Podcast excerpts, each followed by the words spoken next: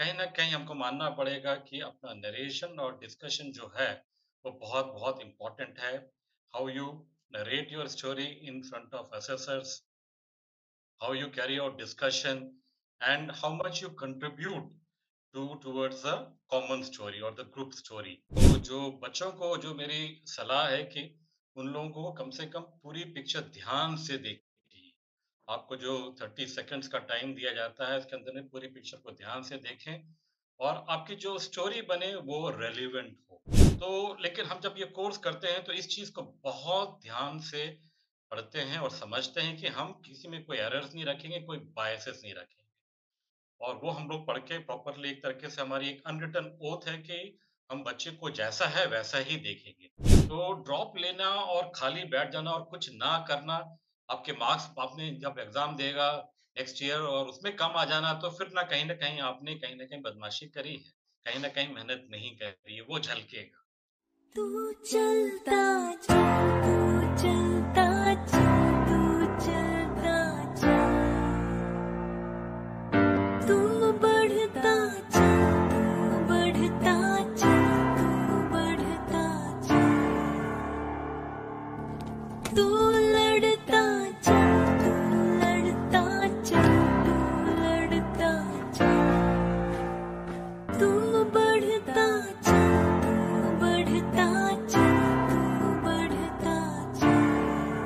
आज के हमारे गेस्ट हैं captain Satish Yadav sir sir has over thirty year of experience as an S S B S assessor currently he is a faculty at Force Academy Indore Force Academy is bringing a six day S S B camp starting from twenty fifth September do check it out the link is in description along with the contact number आप Google form भर के पैसे पे करके अपने आप को enrol कर सकते हो.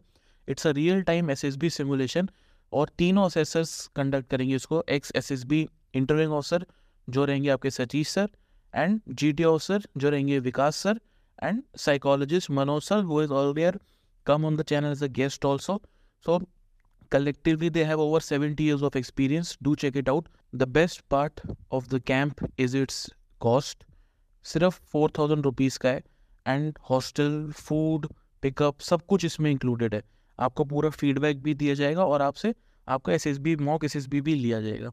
So do enrol yourself seats are very less जल्दी सीटें भरती है तो तुरंत अपनी सीटें भर दो and this is a very good opportunity for दोस्त दोज एस एस बी आने वाली है जो N D A T S entry type specially so do check it out the link is in description also there are full S S B course is also starting from tenth September do check it out the link is in description along with the number Jai Hind on to the video Jai Hind, Vande Mataram, Bharat माता की जय। स्वागत है आपको on the Fauji show today we have with us very very very very special guest captain Satish Yadav sir sir has been an interviewing officer he has himself been trained from DIPR and DIPR में he he has also been chief instructor 300 से ज़्यादा interviewing officer train कर चुके हैं sir and currently he is a faculty at Force Academy in Indore so do check that out they are starting their ssb course from 10th september and they have they are organizing a very good camp on 25th september ठीक है तो do check that out as well the link is in description along with the number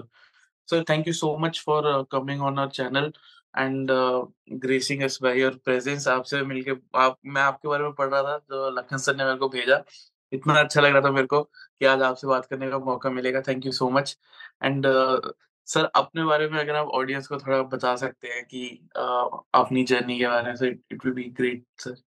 Thank you very much okay first of all thank you very much Simrat for bringing me on your fantastic show and I have been watching your show off and on so you are doing a very great job and rather it is my honour to be on your show honour is all mine sir honour is all mine great sir आज थोड़ा बच, बात करते हैं for aspirants कि how they can work upon themselves because you are not only very experienced interview officer आप trainer भी हो आप बच्चों को गाइड भी कर रहे हो so in off and on आप मीट कर रहे हो बच्चों से तो. सर पहले तो first thing is the first step is screening कि स्क्रीनिंग में ही बच्चों को सबसे ज़्यादा लगता है कि how to go about it is कि ओ आई आर वन का सही में फ़ायदा होता है एज दे से कि O R one needs only one assessor to say yes और इज़ इट अ मिथ और डिस्कशन में कैसे हैंडल करें? So sir please shed some light upon that sir as you know कि ये जो stage one है स्क्रीनिंग इन ये 1998 से लागू किया गया था, इसके पहले ये नहीं था। और ये रीज़न ये हुआ था कि बहुत ज़्यादा एंट्रीज आने लग गई थी, बहुत ज़्यादा बच्चे आने लग गए थे सारे एसएसबी के अंदर में तो वो थोड़ा छटनी करने के लिए ये एक प्रोसेस शुरू किया था 1998 ऑनवर्ड बाय द डीआईपीआर और इसके अंदर में एज यू आर अवेयर दो प्रोसेस होते हैं PP and DT and discussion मतलब पूरा picture perception and discussion test और साथ में ओआर टेस्ट तो जनरली आपने जो भी क्वेश्चन पूछा कि ओआर इम्पोर्टेंट है कि नहीं तो आई वुड से कि इम्पोर्टेंट तो दोनों ही हैं। ये नहीं कह सकते कि ओआर इम्पोर्टेंट नहीं है, या सिर्फ़ पीपी एंड डीटी इम्पोर्टेंट है। बट फिर भी अगर थोड़ा सा अगर मैं और क्लियरली बोलूँ तो ओआर के थोड़ा सा ज़्यादा इम्पोर्टेंस अगर डीटी को दिया जाए नरेशन और डिस्कशन टेस्ट को तो गलत नहीं होगा। ठीक है, आप one two three four five पाँच तरह के ओ आपके ग्रेडिंग्स होती हैं। O R one two three का जनरली सिलेक्शन होना चांसेस ज़्यादा ज़्यादा होते हैं। पर लेकिन अगर ओ आर वन भी हो और आपने नरेशन और डिस्कशन के अंदर में अच्छा नहीं किया तो आपका ओ आर वन बेकार हो जाएगा okay. तो तो that is a reason I was telling you कि कहीं ना कहीं हमको मानना पड़ेगा कि अपना नरेशन और डिस्कशन जो है वो बहुत बहुत इम्पोर्टेंट है how you narrate your story in front of assessors how you carry out discussion and how much you contribute to towards the common story और द ग्रुप स्टोरी तो वो सारी चीज़ें देखी जाती हैं, वहाँ पर आपका कॉन्फिडेंस लेवल कैसा है नरेशन के टाइम पे डिस्कशन के टाइम पे your contribution toward the I mean common story वो भी देखा जाता है। और आप किसी को डाउन नहीं कर रहे हो, किसी को पुल नहीं कर रहे हो तो ये सारी चीज़ें ऑब्ज़र्व करी जाती हैं, जो स्लाइटली मोर इम्पोर्टेंट और, ओ के अगर हम बोले तो कई बार ऐसा भी होता है कि ओ आर फोर भी बच्चा है और लेकिन उसने नरेशन और डिस्कशन में बहुत अच्छा किया तो उसके भी सिलेक्शन के चांसेस होते हैं। Great great and sir as an assessor जब आप वहाँ पे बैठे हुए हैं एंड uh, सामने आपके कैंडिडेट्स हैं तो what all do you notice about the candidate या स्टोरी में उसके क्या ढूंढते हैं आप कि आपको लगता है कि this is a potential candidate मतलब कैसे होता है वो प्रोसेस स्टोरी uh, में आई uh, थिंक अभी आप मेरे ख्याल से सारे लोगों को मालूम होगा कि जो भी पिक्चर आपकी दिखाई जाती है थोड़ी इसके अंदर में स्लाइटली हेजी होती है। तो इसके अंदर में परसेप्शन का बहुत बड़ा रोल है। मतलब how you perceive the story और आपने स्टोरी को पिक्चर को प्रॉपरली देखा है कि नहीं देखा। उसके अंदर में डेफिनेटली कुछ कैरेक्टर्स तो नज़र आते ही हैं लेकिन बैकग्राउंड में कुछ ना कुछ ज़रूर होता है। तो कई बार जो कुछ गलतियाँ जो कैंडिडेट्स कर देते हैं, बच्चे लोग कर देते हैं कि वो सिर्फ़ एक दो कैंडिडेट को देख आई मीन सॉरी कैरेक्टर को देख, उसी पे फटाफट अपनी स्टोरी बना देते हैं। वो भूल जाते हैं कि उसके अंदर में और भी कैरेक्टर हैं बैकग्राउंड में भी और कुछ चीज़ें हैं। तो जो बच्चों को, जो मेरी सलाह है कि उन लोगों को कम से कम पूरी पिक्चर ध्यान से देखिए। आपको जो थर्टी सेकेंड्स का टाइम दिया जाता है, उसके अंदर में पूरी पिक्चर को ध्यान से देखें। और आपकी जो स्टोरी बने वो रेलिवेंट हो। बिल्कुल उस पिक्चर से रेलिवेंट हो। रेलिवेंट फैक्टर बहुत बहुत इंपॉर्टेंट है। और एक और गलती जो हम देखने में आती है कि लोग अपनी प्री कंसीव्ड स्टोरी बना के चले जाते हैं। बहुत सारी पिक्चरें अवेलेबल हैं नेट के अंदर में बुक के अंदर में। तो उन लोगों को पढ़ पढ़ के पढ़ पढ़ के कई लोग तो उनको रट ही लेते हैं कम से कम। और रट के जाके फिर वो अपनी स्टोरी वही की वही किसी तरह से कनेक्ट करके कहीं ना कहीं से कनेक्शन दिखा के जो पिक्चर दिखाई गई है और वो स्टोरी लिख देते हैं।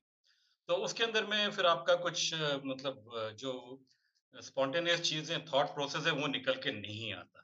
तो वो नहीं आता तो ऑब्वियसली आपकी वो स्टोरी बहुत कमज़ोर मानी जाएगी और आपका सिलेक्शन का चांसेस कम हो जाएगा। तो इसलिए आप उससे ज़रूर सीखें। जो नेट पे पिक्चर अवेलेबल है, जो बुक में अवेलेबल है, आप से प्रैक्टिस ज़रूर करें। लेकिन अपना ओरिजिनल थॉट प्रोसेस को ना भूलें।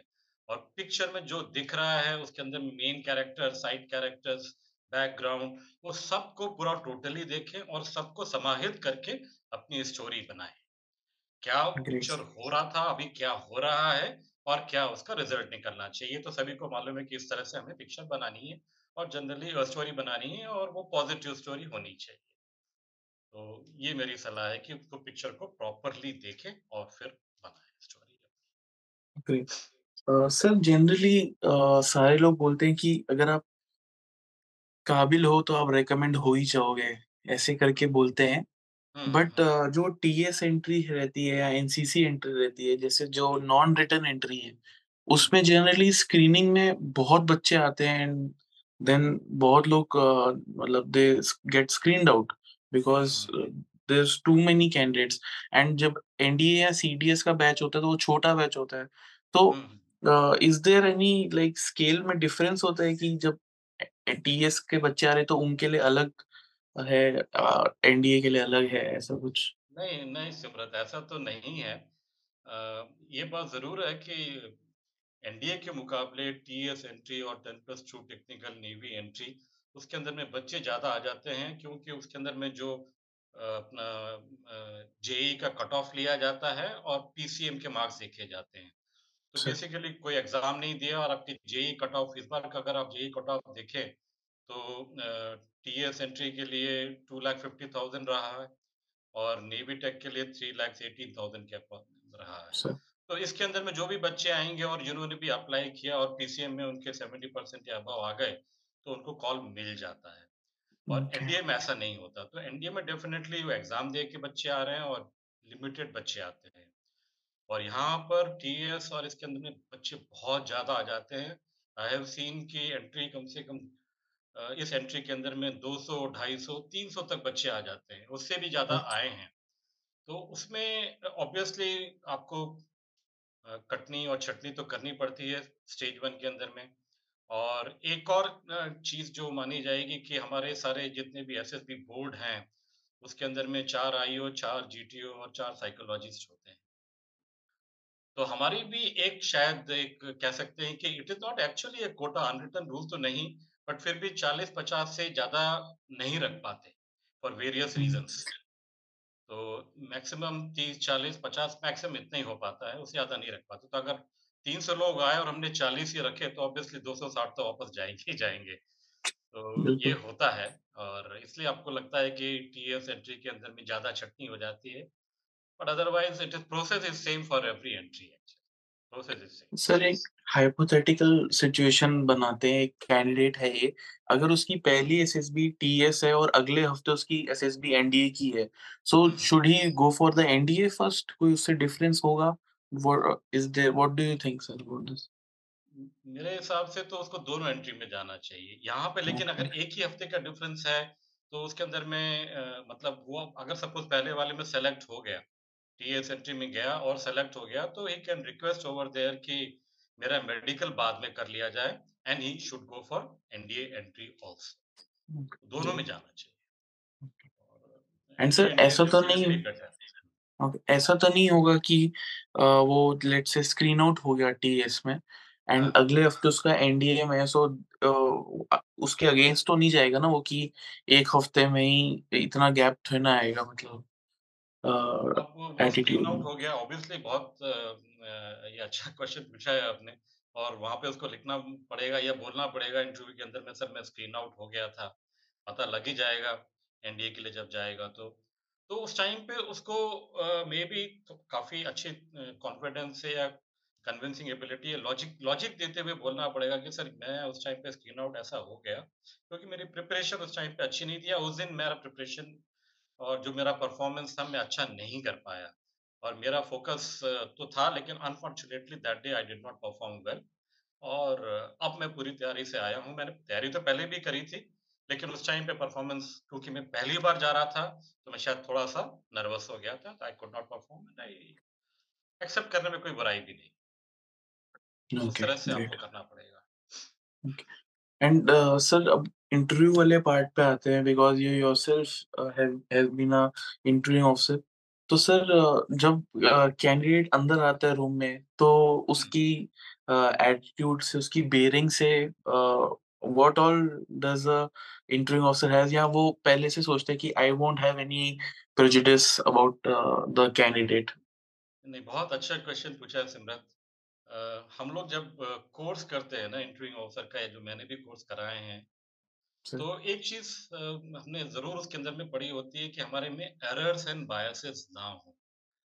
हर एक पर्सनैलिटी में कुछ ना कुछ एरर्स एंड बायसेस होते हैं क्योंकि आपकी अपब्रिंगिंग एक तरीके से वही होती है, जब से आप पैदा हुए होते हैं और जैसे बड़े होते हैं, जैसे आपका पर्सनैलिटी बनी होती है। तो लेकिन हम जब ये कोर्स करते हैं तो इस चीज़ को बहुत ध्यान से पढ़ते हैं और समझते हैं कि हम किसी में कोई एरर्स नहीं रखेंगे, कोई बायसेस नहीं रखेंगे। और वो हम लोग पढ़ के प्रॉपरली एक तरीके से हमारी एक अनरिटन ओथ है कि हम बच्चे को जैसा है वैसा ही देखेंगे। Basically what he has become today उसके पीछे क्या हुआ है वो इनपुट हम देखने की, जानने की कोशिश करेंगे। तो जैसे ही वो बच्चा रूम के अंदर में आता है तो ऑब्वियसली उसका हमको बॉडी लैंग्वेज भी देखना होता है। Body language is also very, very important aspect कि वो अंदर आया, हाउ कॉन्फिडेंट ही वाज़ अंदर आने में या उसके आने के पहले जब उसने नॉक किया, नॉक करके उसने मे आई कम पूछा, तो उसकी आवाज़ में थोड़ा-सा एक कॉन्फिडेंस झलक रहा था कि नहीं झलक रहा था या वो थोड़ा-सा घबरा रहा था, उसकी आवाज़ काँप रही थी, वो भी नज़र आ जाती है, सुनने में आ जाती है। एंड वो फिर कैसे चल के आ रहा है, उसकी चाल कैसी है और चेयर के पास में आके कैसे वो खड़ा हो रहा है या कैसे विश कर रहा है आपको, तो ये सारी चीज़ें देखी जाती हैं और उससे एक धीरे-धीरे उसके बारे में एक आपका बनना शुरू हो जाती है, एक प्रोफ़ाइल बननी शुरू हो जाती है इंटरव्यूइंग ऑफिसर के दिमाग में। बट वो एक बिगिनिंग होता है, ये नहीं कह सकते हैं कि जो बन गई तो वो वैसे ही रहेगी। हो सकता है शुरू में नर्वस हो कैंडिडेट लेकिन जब वो चेयर पे बैठा, धीरे-धीरे उसने बोलना शुरू किया, जब उसने आंसर देना शुरू किया, तो उसके कॉन्फिडेंस एकदम से डेवलप हो जाता है और वो अच्छा कर पाता है। तो लेकिन हाँ, हम कार्य हमारे लिए एक प्रोफ़ाइल बननी ज़रूर शुरू हो जाती है by his body language, the way he has spoken, the way he has come inside, the way he has actually sat down on the chair also. तो ये बहुत इम्पोर्टेंट एस्पेक्ट है। ओके। एंड सर एक चीज़ और जो मुझे अपनी एसएसबी से याद है उसको तब हम रैपिड फायर बोलते थे but I then got to know it is not at all rapid fire it is like I think it's called CIQ if I am है ना सर? तो हाँ। उसमें सर एनी ट्रिक्स कि how can we memorise all questions because I remember I forgot my question in between then हाँ, पानी पड़ा था मैंने पानी पिया and then I then I started answering मुझे याद आ गया। बिल्कुल तो सही कह रहे हो, ये अच्छे-अच्छे कैंडिडेट के साथ में भी होता है ये। रैपिड फायर नहीं है actually this is known as CIQ जिसे हमको बोलते हैं कि कंपल्सरी इंट्रोडक्टरी क्वेश्चनेयर। तो ऐसे 3-4 अ, 5 मतलब सीआईक्यू होते हैं। 2 सीआईक्यू जनरली उन लोगों के लिए होते हैं जो सर्विस एंट्री होती है या कोई जॉब कर रहे होते हैं। तो एक जॉब के बारे में उनके बारे में एक अलग सेपरेट सीआईक्यू होता है और एक उनका वो कैसे अपने आप को एन्जॉय करते हैं और कैसे उनकी सोशल मतलब प्रेज़ेंट सोशल सिनेरियो है। तो वो दो अगर वो उसके लिए है जो सर्विस एंट्री है, जो जॉब कर रहा है। अदरवाइज़ 3 सीआईक्यूज़ होते हैं जो एक तो अपना उसके एजुकेशन बैकग्राउंड के लिए होगा, दूसरा उसकी फैमिली बैकग्राउंड के लिए होगा और तीसरा उसकी स्पेयर टाइम इंटरेस्ट, हॉबीज़ के बारे में रहेगा। तो ये अच्छा। तो 3 कॉमन होते हैं जो एक फ्रेशर के लिए होते हैं। और इसके अंदर में ऐसा नहीं है कि ये rapid fire kind of thing है। बेसिकली अगर आप उसको लिंक जोड़ें, तो वो बहुत डिफ़िकल्ट नहीं है। बेसिकली आपके जैसे पूछते हैं कि आपकी I mean how was your education from class 8th onwards और क्लास 10th ऑनवर्ड्स। डिफरेंस यहाँ पे ये है कि 8th ऑनवर्ड बेसिकली हम जो अ, टीएस एंट्री है या एनडीए एंट्री है 10+2 एंट्री के लिए 8th और 8th ऑनवर्ड से पूछते हैं और जो बाकी दूसरी एंट्रीज होती हैं, उनके लिए फ्रॉम 10th क्लास ऑनवर्ड से पूछते हैं। तो पहली चीज़ वो हो जाती है कि from so and so class onwards आपको उसमें कितने मार्क्स और परसेंटेज मिले? और उस मार्क्स और परसेंटेज को पाने के लिए आपने कितनी मेहनत करी? How much efforts you have put in तो ये पहला हो जाता है। एक तो आपका सब्जेक्ट्स और आपका फिर उसके बाद में आ जाता है कि डेफिनेटली आपके जिस स्कूल में आप पढ़ते थे तो उसके अंदर में आपके को curricular activities extra curricular activities भी होंगी। तो कौन सी एक्टिविटीज़ प्रेजेंट थी और किसमें आपने पार्टिसिपेट किया और कोई अचीवमेंट है तो दूसरा ये, स्कूल से रिलेटेड हो जाता है तीसरा आ जाता है, डेफिनेटली आप स्कूल के अंदर में आपके दोस्त होंगे तो who has been your best friend आपका सर्कल क्या था फ्रेंड का सर्कल और बेस्ट फ्रेंड कौन था और क्यों? ऑब्वियसली उसी के साथ में फिर टीचर्स आ जाते हैं। आपका फेवरेट टीचर कौन था और नॉट सो फेवरेट टीचर कौन? और 12th के बाद में हम सारे बच्चे कोई ना कोई कॉम्पिटेटिव एग्ज़ाम्स देते हैं। तो कॉम्पिटेटिव एग्ज़ाम्स आपने कौन-कौन से दिए? Which all competitive exams you have given and what has been the result of those competitive exams? ये वाला एक क्वेश्चन आ जाता है और last but not the least एक क्वेश्चन आता है कि how use your education financed till now? या तो आपके पेरेंट्स आपको फाइनेंस कर रहे हैं या फिर आपको कोई स्कॉलरशिप मिली हुई है या किस तरह से आपकी फाइनेंसिंग हो रही है। तो आप देखें तो ये एक थोड़ी-सी एक लिंक बनी हुई है और ये सारी चीज़ें आप थोड़ा-सा एक बार पढ़ लें, किताबों में दिया हुआ है, नेट में दिया हुआ है। बहुत सारी एसएसबी इंटरव्यू की किताबें अवेलेबल हैं।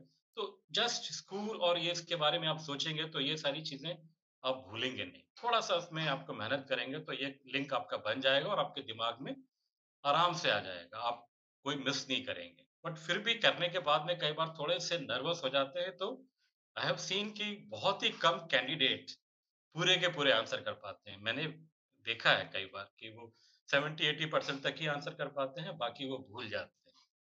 तो ये होता है। बट फिर भी कोशिश करेंगे तो ये आप कवर कर सकते हैं।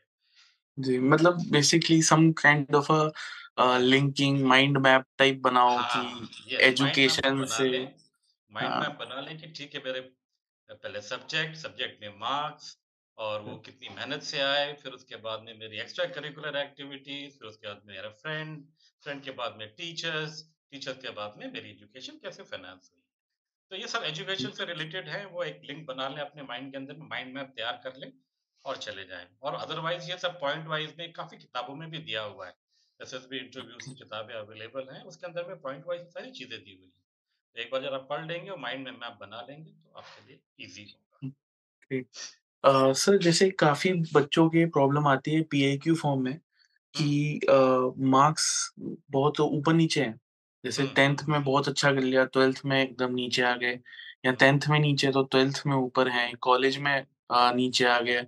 एक ड्रॉप मतलब एक हुँ, they have been ignorant about their uh, studies. So how can we tackle those kind of situations in our interview? Very correct Simrat ये होता है जनरली टिल 10th के अंदर में मैंने देखा है कई लोगों के बच्चे के 95% 96% आए हुए हैं और फिर 11th तो जनरली सभी लोगों के कम होते हैं और फिर 12th के अंदर में भी बहुत लोगों के कम हो जाते हैं। वो 75 या 78 पे अटक गया।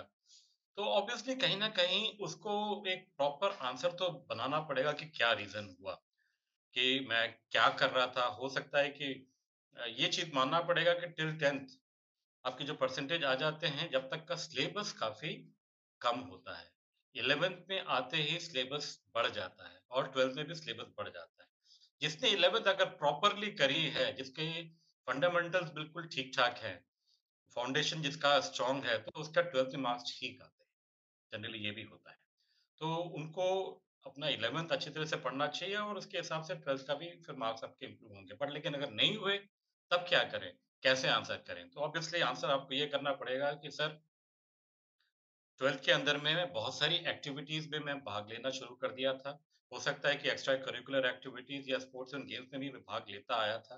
तो उसमें मेरा कहीं ध्यान थोड़ा-सा भटका और दूसरी चीज़ एक आ जाती है कि सर मैं बोर्ड के साथ-साथ में जेईई की प्रिपरेशन भी कर रहा था और कॉम्पिटिशन की भी तैयारी कर रहा था।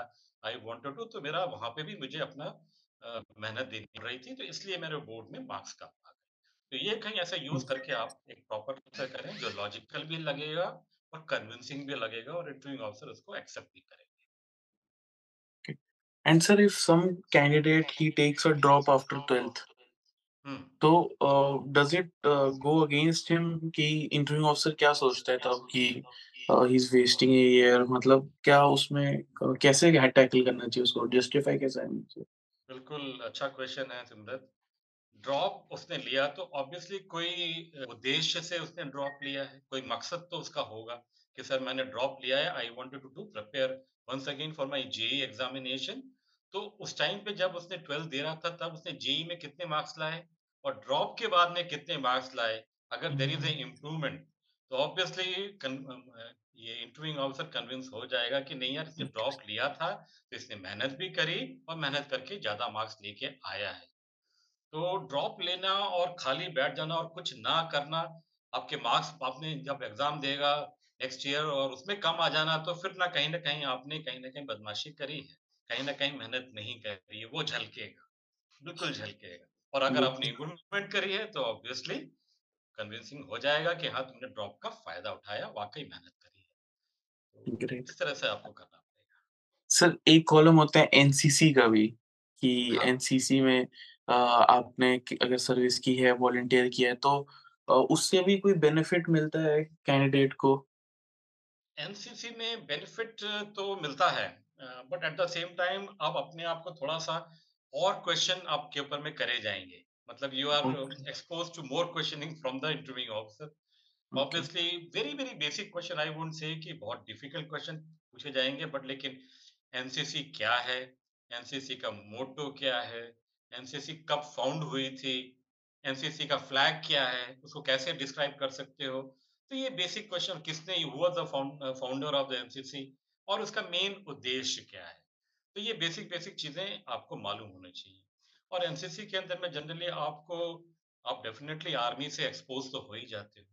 जब एक्सपोज़ हो जाते हो तो definitely you should be knowing a little better than the total fresher. मतलब फ़ौज के बारे में या आर्मी के बारे में या नेवी एयरफ़ोर्स के बारे में आपकी नॉलेज थोड़ी-सी बेटर होनी चाहिए।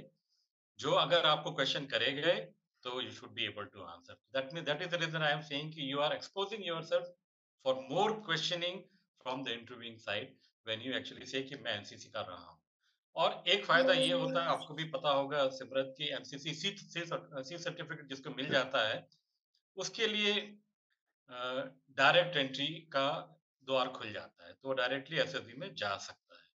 तो एनसीसी का एक फ़ायदा वो होता है और दूसरा फ़ायदा ये है कि आपकी डिफेंस की नॉलेज आपकी बढ़ जाती है, तो वो आपको बताना आना भी चाहिए। ग्रेट एंड सर जो काफ़ी आपकी जनरेशन में तो अ, ऐसा होता था कि अ, हमारे पेरेंट जो हैं they use to play sports, games और बट आजकल किड्स आर मोर इंटू खासकर जब 11th-12th में आते हैं so they have to prepare boards फिर जेईई, एनडीए, कॉम्पिटिटिव्स या तो एक स्पोर्ट्स वाला एस्पेक्ट कहीं ना कहीं रह जाता है। सो अगर किसी की पीएक्यू फॉर्म में नहीं है कि मैं कोई गेम नहीं खेलता हूँ, so uh, how can we uh, like talk about it in interview? हुँ, हुँ, हुँ। ये भी एक बहुत ही अ, मतलब अ, सवाल है आपका। डेफ़िनेटली आजकल के मैंने पीआई को खुद देखे हैं कि बैक वाला पेज स्पोर्ट्स कॉलम उसके अंदर में मुश्किल से एक स्पोर्ट्स कहीं सोच समझ के उसने लिखा होता है, वो भी बहुत ज़्यादा नहीं खेला होता। तो ये सच पे है सच है आजकल स्कूलों में स्पोर्ट्स ग्राउंड भी अवेलेबल नहीं है, इतने ज़्यादा पहले जैसे अवेलेबल होते थे, एक तो वो भी रीज़न है, दूसरा mobile is a main culprit actually mobile जो यस, लोग को आ गया और तीसरा डेफ़िनेटली आजकल बहुत सारे एग्ज़ाम्स जो हो गए हैं, उसके लिए भी प्रेशर बना होता है, तो इतना बच्चा खेल नहीं पाता। फिर भी लेकिन मैं कहूँगा कि अगर आपने 10th तक भी या 11th तक भी कोई ना कोई स्पोर्ट्स अगर खेला हो, थोड़ा बहुत भी खेला हो, तो उसको आप उसके अंदर में पीआईक्यू में लिखें। हो सकता है कि आपने स्कूल लेवल पे, यूनिवर्सिटी लेवल पे या कोई आपके अचीवमेंट नहीं रहे हैं, कोई आउटस्टैंडिंग अचीवमेंट नहीं रहा है, तो भी आप वहाँ पर अपने पहले कॉलम में वो स्पोर्ट्स को ज़रूर लिखें। But at the same time वो स्पोर्ट्स के बेसिक फंडामेंटल्स आप ज़रूर मालूम कर लें, ताकि अगर सपोज़ आपने क्रिकेट लिख लिया और क्रिकेट का बेसिक क्वेश्चन है, उसने पूछ लिया कि ये विकेट के बीच में कितना डिस्टेंस होता है, तो you should be able to say 22 yards. Sir, भाई वो बाउंड्री का कितना डिस्टेंस होता है, तो you should be able to say कि 60 यार्ड्स टू 90 यार्ड्स। कहीं न कहीं इतना बेसिक तो मालूम होना चाहिए। तो स्पोर्ट्स लिखें उसके अंदर में जो भी आपने खेला हो, कम भी खेला हो, भले गली भी क्यों ना खेला हो, गली क्रिकेट क्यों ना खेला हो, गली फुटबॉल क्यों ना खेला हो, बट लिखें उसके बारे में, लेकिन उसके बारे में जानकारी हासिल कर लें, that you will be able to answer.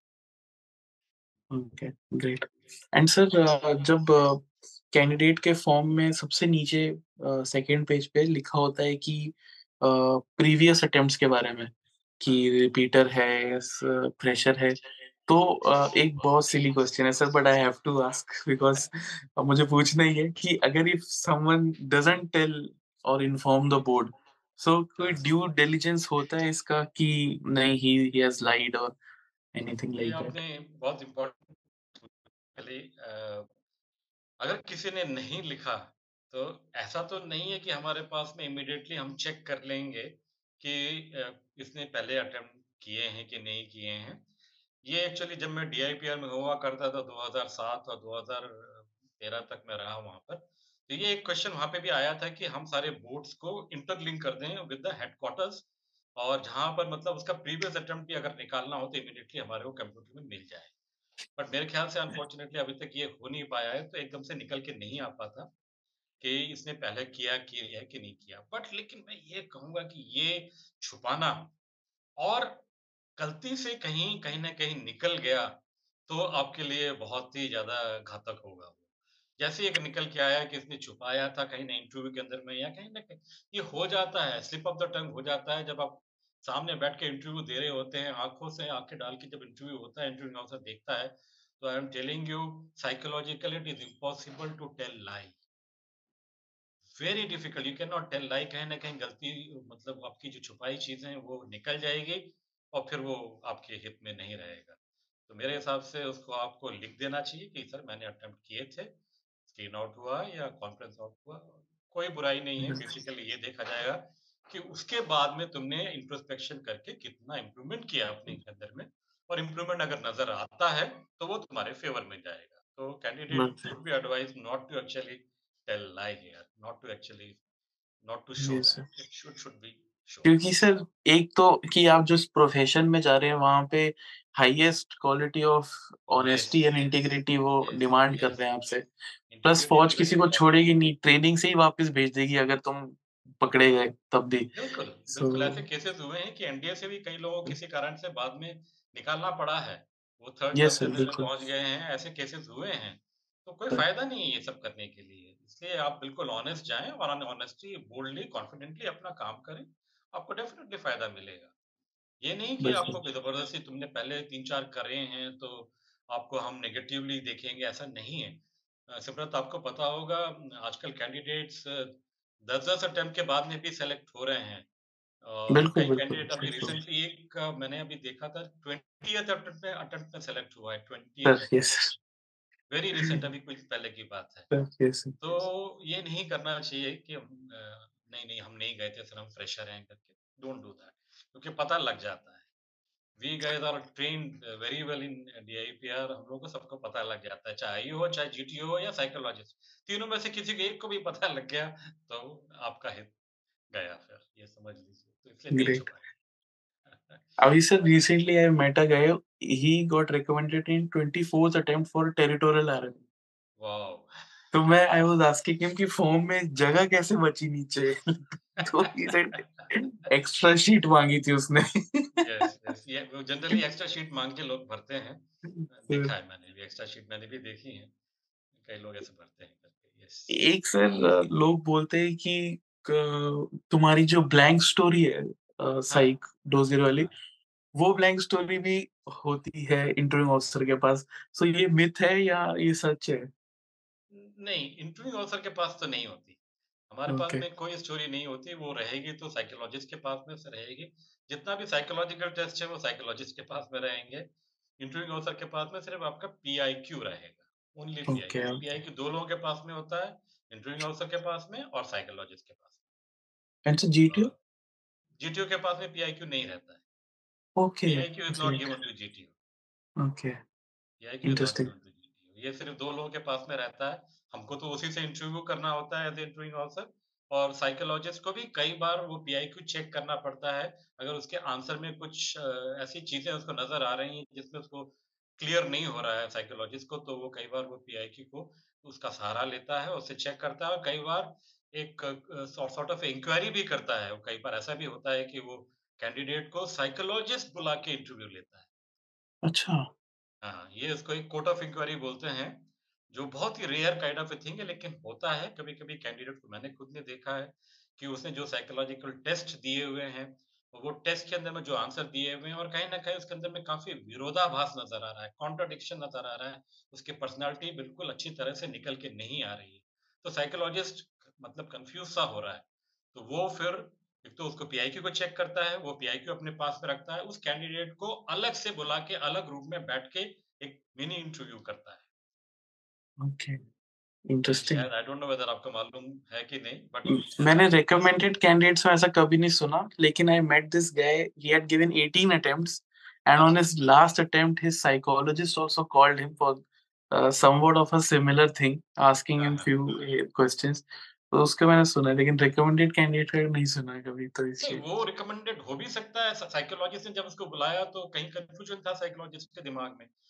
और सर। बुला के जब इंटरव्यू लिया तो अगर वो सारे कंफ्यूजन क्लियर हो गए तो ऑब्वियसली वो शायद रिकमेंड कर देगा क्योंकि वो उसी के बॉर्डर पे बैठा हुआ था साइकोलॉजिस्ट ओके। और बाकी दो ने भी रिकमेंड किया है तो वो रिकमेंड हो जाएगा लेकिन अगर बाकी दो ने रिकमेंड नहीं किया हुआ है तो साइकोलॉजिस्ट के रिकमेंड करने के बाद में भी वो रिकमेंड शायद ना हो पाए।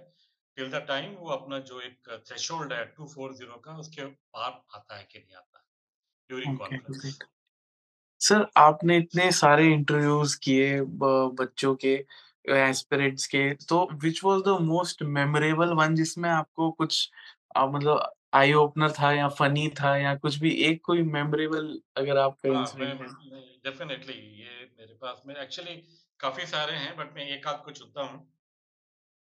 एक बहुत अच्छा इंटरव्यू के बारे में बात करता हूँ मैं जो बहुत अच्छा इंटरव्यू बहुत ही इम्प्रेसिव इंटरव्यू जो हमारे साथ में हुआ। वो डीआईपीआर में हुआ था, जब मैं defence institute of psychological research में अब हमारे इंटरव्यूइंग ऑफिसर्स इन सब की ट्रेनिंग करवा रहा था।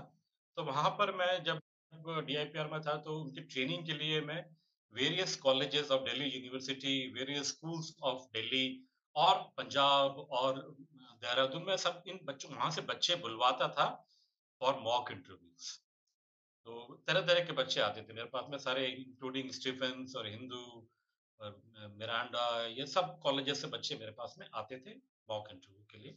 और वो मॉक इंटरव्यू मैं इन लोगों को दिया करता था जो ट्रेनिंग के लिए आए हुए हैं।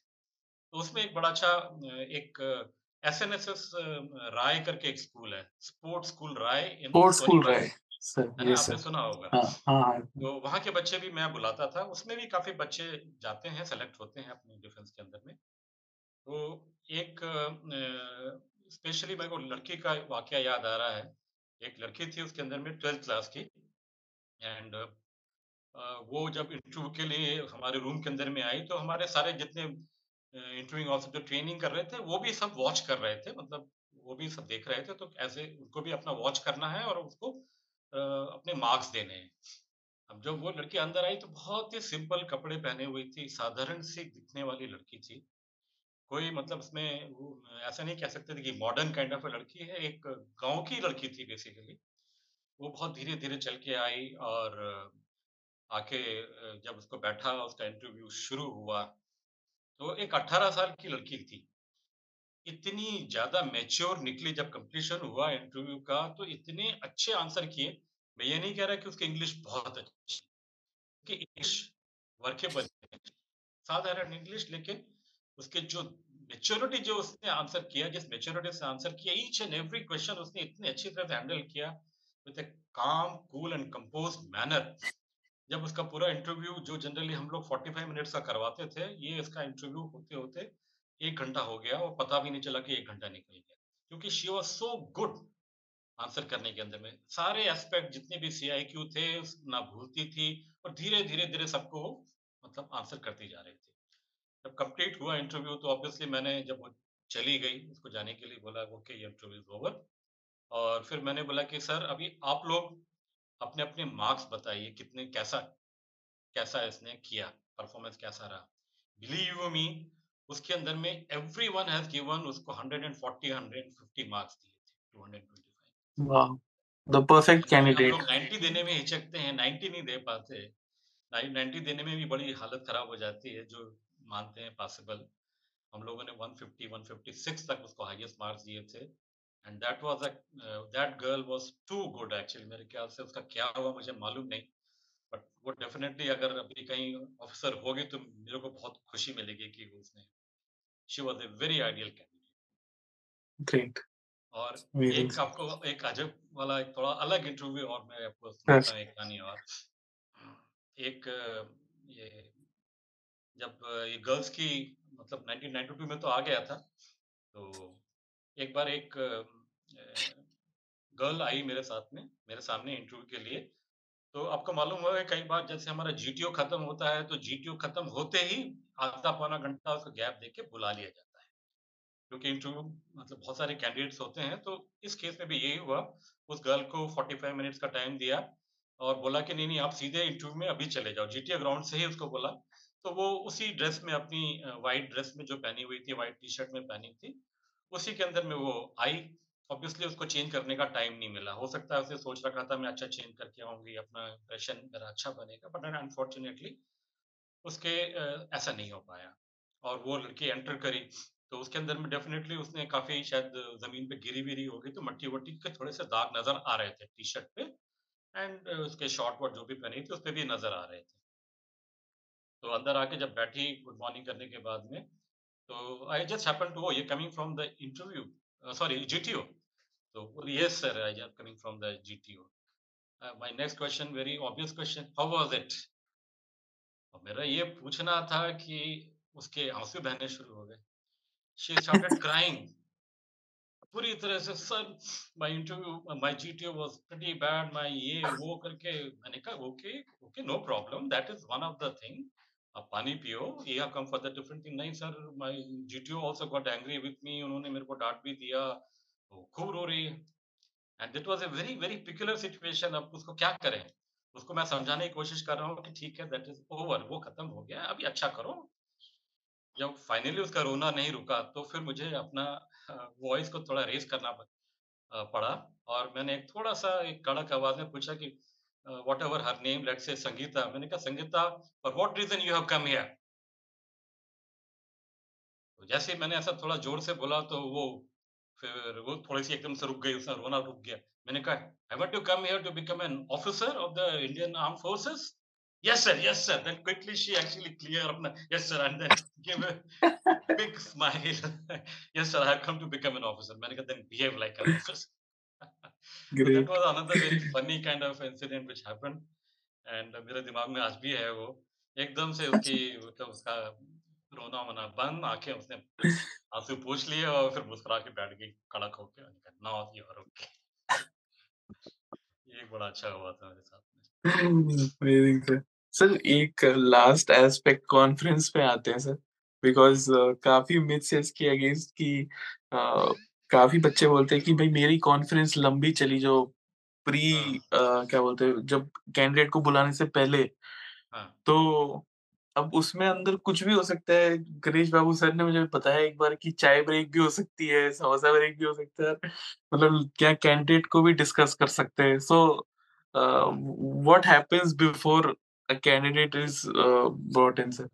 हाँ।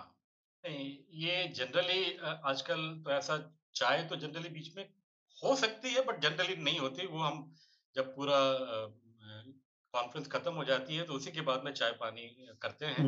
बट हो भी सकती है। मैं ये नहीं कह रहा कि नहीं हो सकती बट मेन चीज़ें क्या हो रही होती हैं कि आपको मालूम होगा कि हमने पहली बार मतलब जब बैठे हैं कॉन्फ्रेंस के अंदर में तो तीनों अपने मार्क्स पहली बार बताते हैं। उसके पहले हम डिस्कस नहीं करते कैंडिडेट को अपने आपस में कि भाई तुमने जीटीओ ने कितना दिया, साइकोलॉजिस्ट ने कितना दिया, आईओ ने कितना दिया। We don't discuss. तो फ़र्स्ट टाइम एक्चुअली जब अपनी उस कैंडिडेट की प्रोफ़ाइल वहाँ पढ़ते हैं और मार्क्स बताते हैं तो individually that happens in conference. तो कई बार ये होता है कि कैंडिडेट बिल्कुल border liner.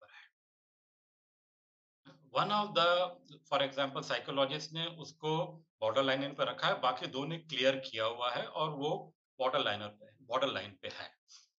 अभी हम 2 लोग ने अच्छे मार्क्स दिए हुए हैं आईओ और जीटीओ ने और उसने नहीं दिए हुए। अब इसके ऊपर में हमारा डिस्कशन चलता है आपस में तीनों के बीच में कि भाई तुमने अच्छे मार्क्स क्यों दिए और तुमने अच्छे मार्क्स क्यों नहीं दिए? कहाँ पे तुमने रोक लिया? तो obviously one of the 15 OLQs के अंदर में कोई ना कोई ओएलक्यू के अंदर में साइकोलॉजिस्ट को कुछ प्रॉब्लम नज़र आई होगी। तो उस ओएलक्यू को उसने बोला कि सर मुझे इसमें लग रहा है कि इसके फॉर एग्जांपल इसकी अडैप्टेबिलिटी मुझे थोड़ी-सी गड़बड़ लग रही है।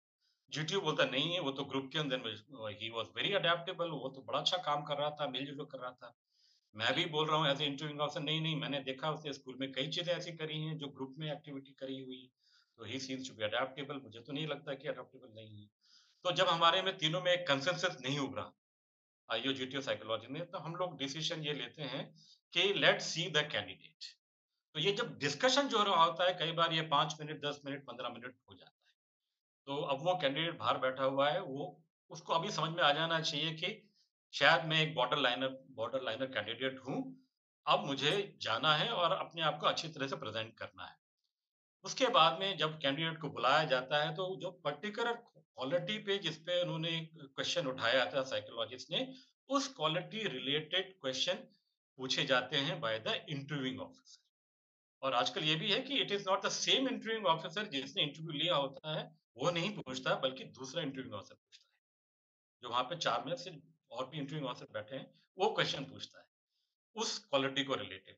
अब हाउ द कैंडिडेट आंसर और वो कितना कॉन्फिडेंटली और कितना कन्विंसिंगली वो आंसर करता है। अगर वो आंसर बिल्कुल कन्विंसिंगली और कॉन्फिडेंटली कर लेता है और उसके निकलने के बाद में जब हम लोग फिर पूछते हैं साइकोलॉजिस्ट से, now what is your opinion? Psychologist से कि नहीं यार I think that this confusion is clear, he seems to be okay candidate, I am ready to come up.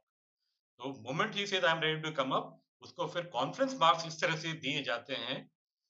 Initial mark हम चेंज नहीं करेंगे जो साइकोलॉजिस्ट ने दे दिए हैं, लेकिन कॉन्फ्रेंस मार्क्स में उसको ज़्यादा मार्क्स दे देंगे जिससे वो क्लियरेबल कैंडिडेट की कैटेगरी में आ जाए। तो जो टाइम लगता है बेसिकली वो कैंडिडेट पर डिस्कशन हो रहा होता है जो बॉर्डर लाइनर होता है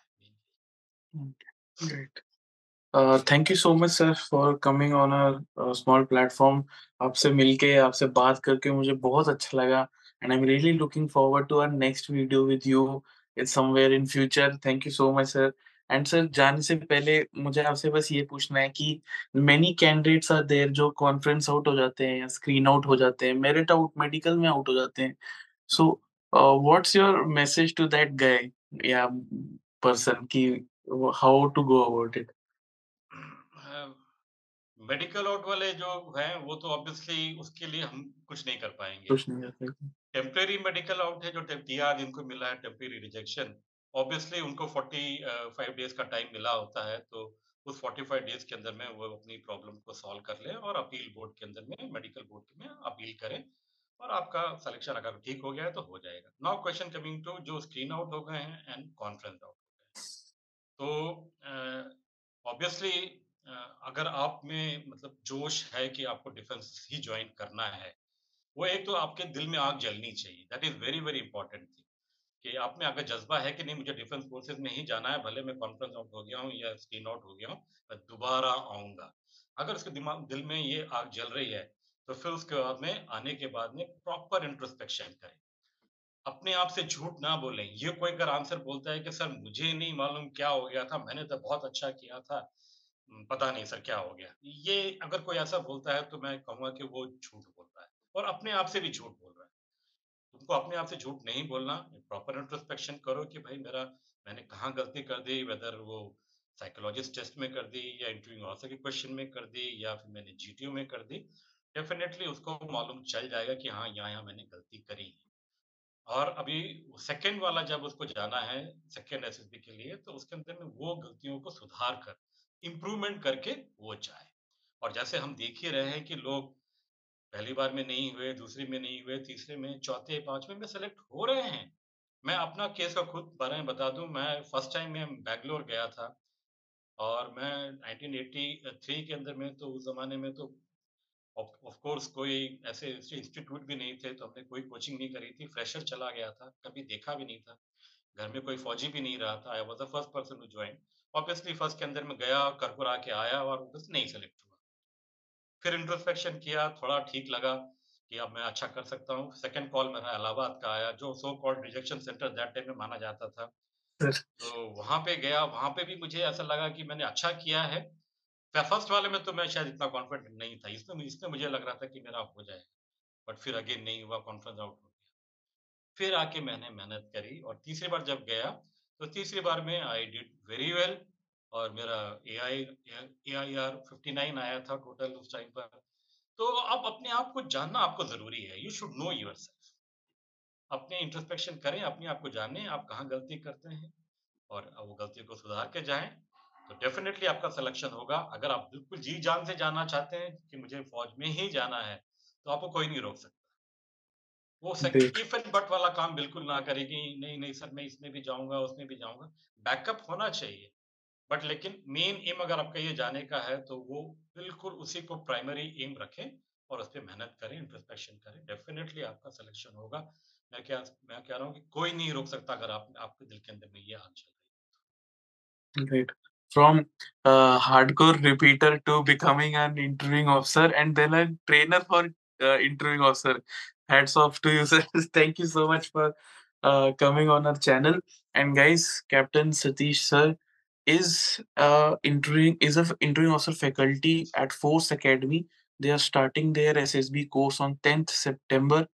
It's a very good course. Sari faculty hai very cost friendly. Do check it out. The link is in description.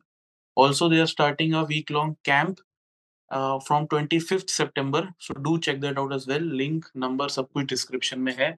Thank you so much, sir. Really looking forward to our future collaborations with you. Thank you बहुत अच्छा लगा आपसे Yuvraj. मिलके. बहुत अच्छा लगा आपसे बात करके Thank you very much. Jai Thank you, sir. Sir.